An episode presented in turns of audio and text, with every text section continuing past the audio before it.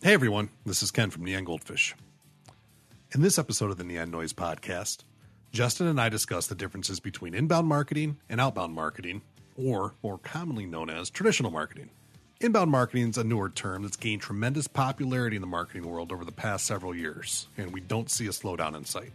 Understanding inbound marketing is easiest done when compared to outbound or traditional marketing. Outbound marketing is TV, radio, billboards, print ads, the pesky cold callers. These mediums, they try to interrupt our day by shouting as loud as they possibly can to cut through the noise and grab our attention as consumers. Inbound marketing is the opposite. It's attraction marketing that focuses on the creation and distribution of exceptional content to help the consumer through the buying process. We hope our conversation gives you a solid understanding of what inbound marketing is so you can begin exploring if it might be a good fit for your business. Enjoy.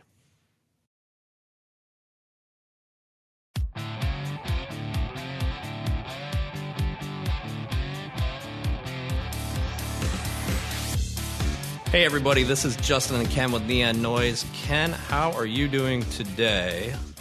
Are you ready to talk marketing? Yeah, absolutely, Justin. Always ready to talk marketing. Awesome. So let's jump into this. There's uh, somewhat of a newer term in the marketing world that's been creating a little bit of buzz.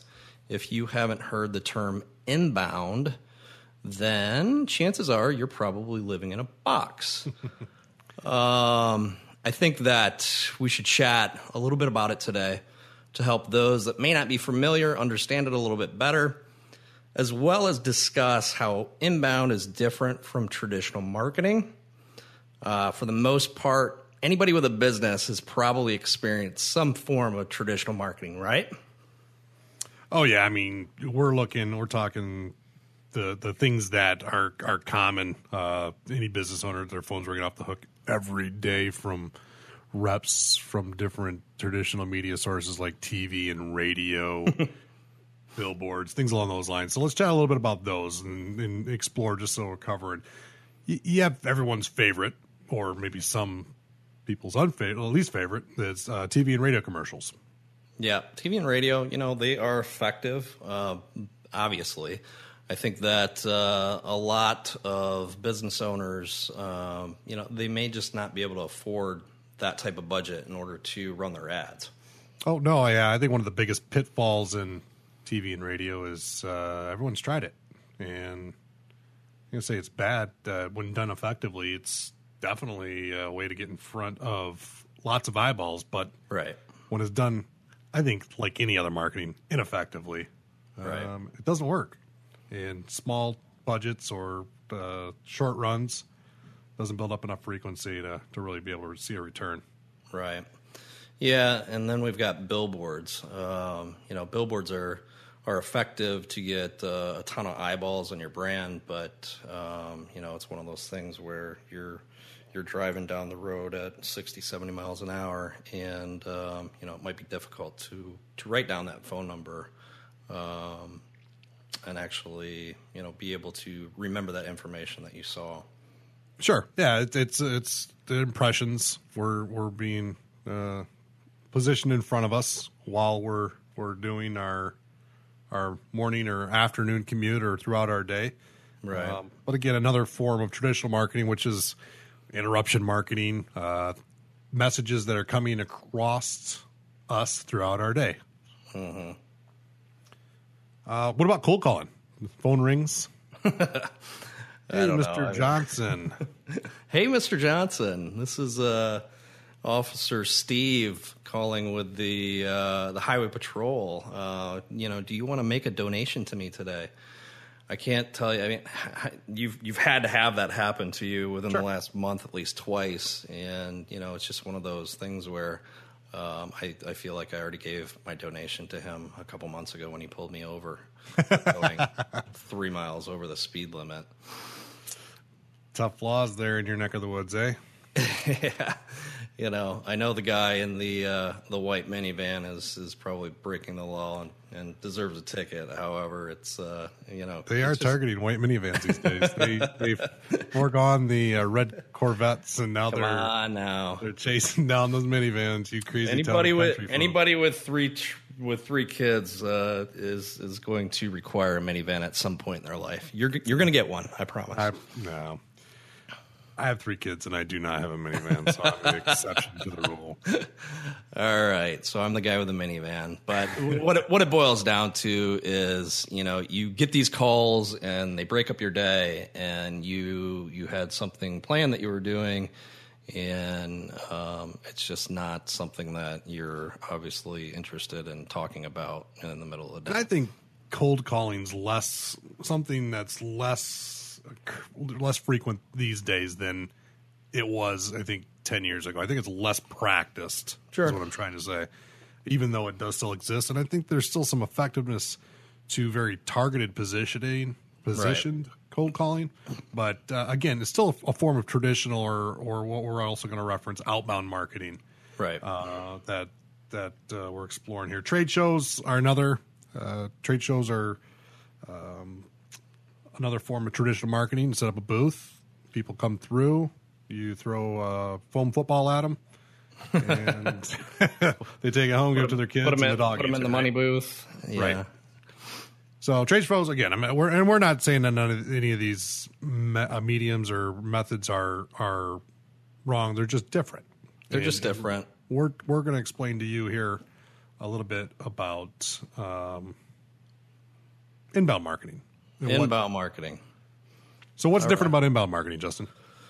So what's different about inbound marketing is, you know, rather than uh, traditional marketing where we're trying to always push the message out, um, you are building consumer trust through creation of quality content, um, gaining permission to continue a conversation uh, in such a way as blogs, educational resources, newsletters, social media marketing, content marketing. Each one of these uh, items serve as a way to attract customers through uh, different stages of the purchase cycle. We're very involved in the marketing world, so we're completely surrounded by these buzzwords. And so, if Sure. don't feel like you're you're left out. or You've been living in a box completely. If you haven't heard inbound marketing, you may have not. And so, but to, to completely understand why it's different now, why is traditional marketing lost steam, and why is inbound marketing gaining and becoming picked such a up, picked popular up so much. I, you know, Ken, I think it's really, really simple. Um, it's it's just the ability to do your own research is so much easier than it, now than it was in the past. I mean, you think about think about the internet and mobile devices, iPads. Just everybody is always connected to the internet. So now, when I want to do some research on something, I just pick up my phone. Maybe I'm uh, maybe I'm sitting on the couch and I want to do a little bit of research on something. I've got my iPad right there. It's just too easy to find answers for what it is that you're interested in getting a little bit of information on now. Sure. So we've we're, we've evolved. Yep, And, absolutely. you know, you think about some of the other evolutions that have taken place that have uh, also hurt. You think of uh, DVRs and how that's hurt the television industry. You think about uh, the, the, what you just explained there, your iPads, the readers, and how that's hurt the newspaper industry. You have Sirius XM radio, Pandora, Amazon Music. Those Sure. are hurting the radio industry. So the evolution of new products and new ways that, again, the internet's being introduced and technologies Right. is also taking part in this. It's just a lot easier these days. Um, you know, I'm going to give you an example of of something that recently happened with a purchase that I made. My uh, my wife and I were were interested in getting a new freezer for the garage, and you know, I haven't had a freezer for the garage, so I didn't have any idea what I was looking for. I just knew that I wanted to have some additional space. So I jumped online and I plugged in, I don't remember what it was, um, affordable home freezer or something along those lines. Okay. Plug that information into the search bar. After that, I receive all these links to freezers. Pretty crazy, right? That's how the search engines work. That's how they're supposed to work It's magic. it's just nuts when when it actually works. So um, the one that I selected, it took me over to uh, the website for Home Depot, um, they had a little 10, I think it was 10 to 15 questions, something along those lines, 10 to 15 question survey on selecting the right freezer. So I figured, you know, what the heck? I'm going to go through this. I have no idea what I want yet, but I'm going to answer these questions and see what what shows up. So I answer all the questions, and um, it provides me with the best possible options for everything that I plugged in, um, which was pretty cool because I had no idea what I wanted. Sure. Um, I didn't purchase the freezer that particular day, but at least Okay. no, it didn't do its job, right? it didn't it didn't completely do its job. All right. Um, however, I did know what I wanted to purchase in the future when I was actually ready to do it. Okay. So it gets better. I jump on Facebook, and while I'm scanning through all my friends' kids' photos, this is pretty much all you do on Facebook, right? Yep. Um, I see an ad for the exact same freezer that I was looking at on Home Depot. Ah, some retargeting. So they did some retargeting and they did a phenomenal job.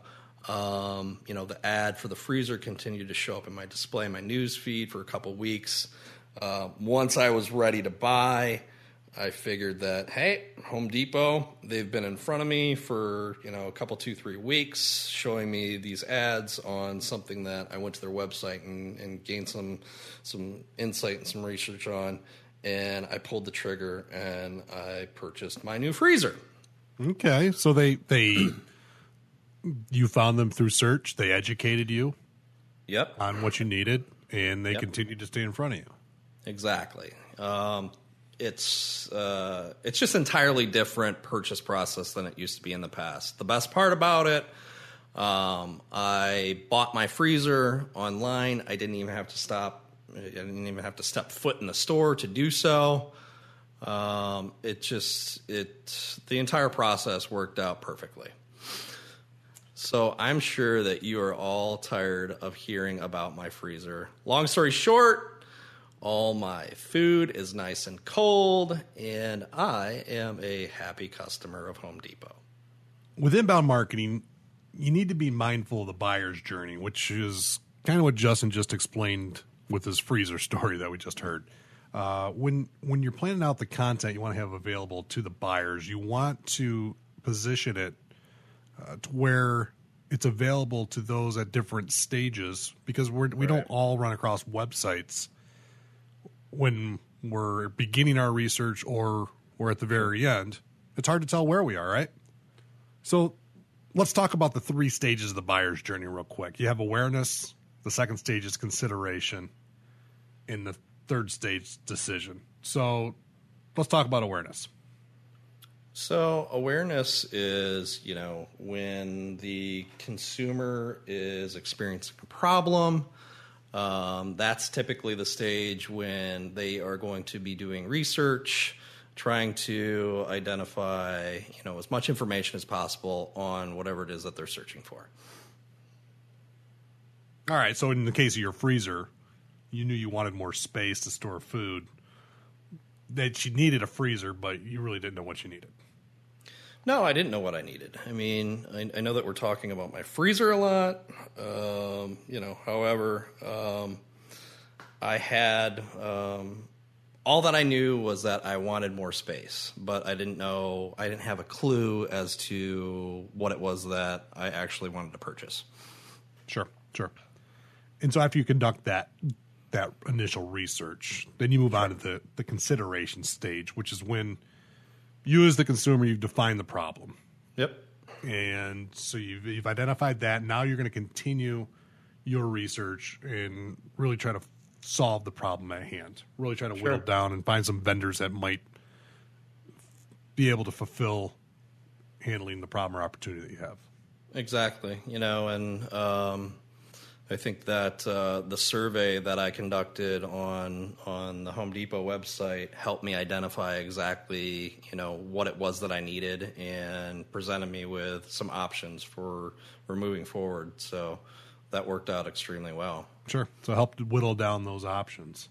Help whittle down the options until you know next the decision stage, when um, you know the consumer has decided on exactly what it is that they want to purchase and narrow down uh, all the possibilities to to make that final decision and, and actually make the purchase. Sure. So you were being followed around on Facebook by Home Depot with their retargeting campaign. Yeah, you know, you're always looking over your shoulder um, every time that I pick up Facebook, and I've got this freezer looking at me saying, "Buy, buy, buy me, buy go. me, buy me." Sure. Very good marketing, Home Depot. Um, are they paying us for this, by the way? right. Yeah, they are. Uh, if you want to buy a freezer, uh, Home Depot, hop on there. Um, they uh, they're going to walk you through the process, and you're going to buy it. That's right. That's right. And Home Depot, if you want to send us some cheese for this, feel free. Exactly. All right, Justin. So we talked about traditional or outbound marketing, and maybe why there's some challenges there, and it's not as effective. Sure. We've explored inbound marketing on what that mm-hmm. is, and we've touched on the buyer's journey, the three stages of the buyer's journey, and why it's important to have right content in different different ways and shapes and forms to mm-hmm. attract. So, how do I apply inbound marketing to my business? Let's say I'm one of our listeners in there saying, "Okay, this sounds all great and fancy or fine right. and dandy. How do I apply yeah. it?" You know, who doesn't want to attract more visitors, convert more visitors into leads, close those leads into customers, and turn those customers into people that want to promote their business, right? Sure. Any business owner should absolutely want to do that. So I think that, um, you know, what I would do is go through initially, you know, look back at the attract stage. Okay, this is when um, we want to start getting more people, more eyeballs to what it is that we're trying to promote right? The website traffic, right? Just website traffic. We can do that through through blog, through blogging, through you know ebooks, white papers, you know the survey, the quiz, um, social media, um, having proper keywords in place for your SEO. Just going back to the freezer thing, I know it's crazy, but I typed in you know a specific term and it provided me with a list of results. So it did exactly what its job was supposed to do. Sure. It brought you as a visitor to the website. Yep. The next step of the process is convert. And this is where big we problem for people. Yeah, big problem for people. This is where we convert those visitors, that website traffic into leads. And yep. the big problem Justin's talking about is something we covered in our website traffic evaporation podcast, mm-hmm. where majority of website traffic they're they're not ready to buy, and most websites don't have clear direction nor a means of capturing the information from those that aren't quite there. I know that survey, right? Right. They don't have that survey. They don't have forms set up in order to gather the information. They don't have clear calls to action on, you know, any of the research materials or anything that they have. Basically, a lot of these websites they have, you know, it's either the purchase now um, or a contact, uh, a way to contact them, sure. and that's it. They don't have landing pages set up. There's just a lot of items that are not being checked off the list. Right. Exactly. And so we convert that customer into a lead. And Correct. now that we have them a lead, it comes time to close. Close them. We actually have to make a sale. We have to make a sale. And so with that, um, using the magic of email is a powerful thing. In your case, uh, was re- retargeting. Uh, the email I speak of is is lead sure. nurturing, uh, marketing automation workflows, uh, mm-hmm. email newsletters. You've captured information from them in some way, shape, or form via through a survey or a download of an ebook, right. and use whatever data you can collect on them to right. position them in the the buyer's journey and figure out what's the best content to serve up to them. Right. Right. Absolutely. All right. Now that works like magic, and a process like that is leads to leads to much higher close rate. I think it's like twenty four percent or something like that as far as the stat goes. Um, yeah, that's a pretty good number. I would like to stay at that. Absolutely. And so now that they're customers, they always say it's much easier to keep to a customer happy something. yeah than it is to find a new customer. Now, It, obviously, we need to have business development, but let's keep those current customers happy. And so we do so by delighting them, right? We are going to delight our customers. You know, once they become a customer, um, we want to nurture them along the way. We want them to promote our products, and it's just a heck of a lot easier to sell something to somebody that has already purchased something from you than to try to find new buyers. Sure. You got referral programs as well, different ways that Yep. you can make them cheerleaders for your business, right? Sure, absolutely. Make them, you know, put put that out in front of them, and you know, show them similar products to what they've purchased in the past. There's just there's so many ways to get information out in front of those folks and uh, delight them. Delight them, absolutely. All right, Ken. So, how do I tell if inbound marketing is right for my company? It's a good question. Uh, inbound marketing does fit better for certain types of businesses than others. Now, there's a lot of things we talked about here that I think all businesses could benefit from. I think that any mm-hmm. business can benefit from creating great content, Yeah, absolutely. downloadable guides, ebooks, educating their consumers works Sure. works really well. Where I, where I think inbound marketing works best is for businesses with with higher ticket items. Uh, Right. Let's say it's a uh, a landscaping company that that's doing thirty thousand dollar landscaping projects. Sure. Uh, that that would work out. Now, if it was a lawn mowing company that only did lawn care service, it might not be. Might So not that could be be the same company, right? Right. I completely so agree. I, I think that the inbound would work. They would they would be able to see and realize the inbound process better with the landscaping side. However, Yeah. What about uh, purchase cycles? Is it better for a longer purchase cycle or somebody that you know might have a smaller? well, since we're dealing with higher ticket items, we're probably going to be dealing with longer purchase cycles as well, which Right. works great with this because you are trying to identify where they're at in the buyer's journey. And so, if you're thinking about uh, buying a new brick patio for your backyard, you're going to think about that a little bit longer than a cheeseburger that you're going to order Yeah. for lunch, right? Correct. And so, but I think that the, the best place to start would be uh, reaching out and contacting uh, someone that understands inbound. There's lots of inbound agencies out there, and you can call on them, and most of them they'll they'll work with you on doing a, an inbound analysis. Some of them will even do it for free, where they'll look at what you have going on with your marketing and uh, to, let you know how good of a fit your business is per your goals and challenges for inbound marketing. We've got uh, an inbound checklist that is available for download too, that kind of walks you through the process, right? Yeah, it'll cover some of the main key points that you uh, might want to look at, and it's probably a great uh, overview piece that you can touch on to see how fitting inbound is for your business. Uh, if you're looking for that, that can be found in the show notes for this podcast at neongoldfish.com forward slash podcast. Awesome. All right. Thank you for the overview on um, getting inbound for my business, Mr. Franzen. No problem. I think that uh, that's going to kind of sum everything up for today. Um, we are out of here. Hopefully, you all have a good understanding of the differences between inbound marketing versus outbound marketing. Until next time, this is Justin and Ken with Neon Noise. Make it a great day and uh, go sell something.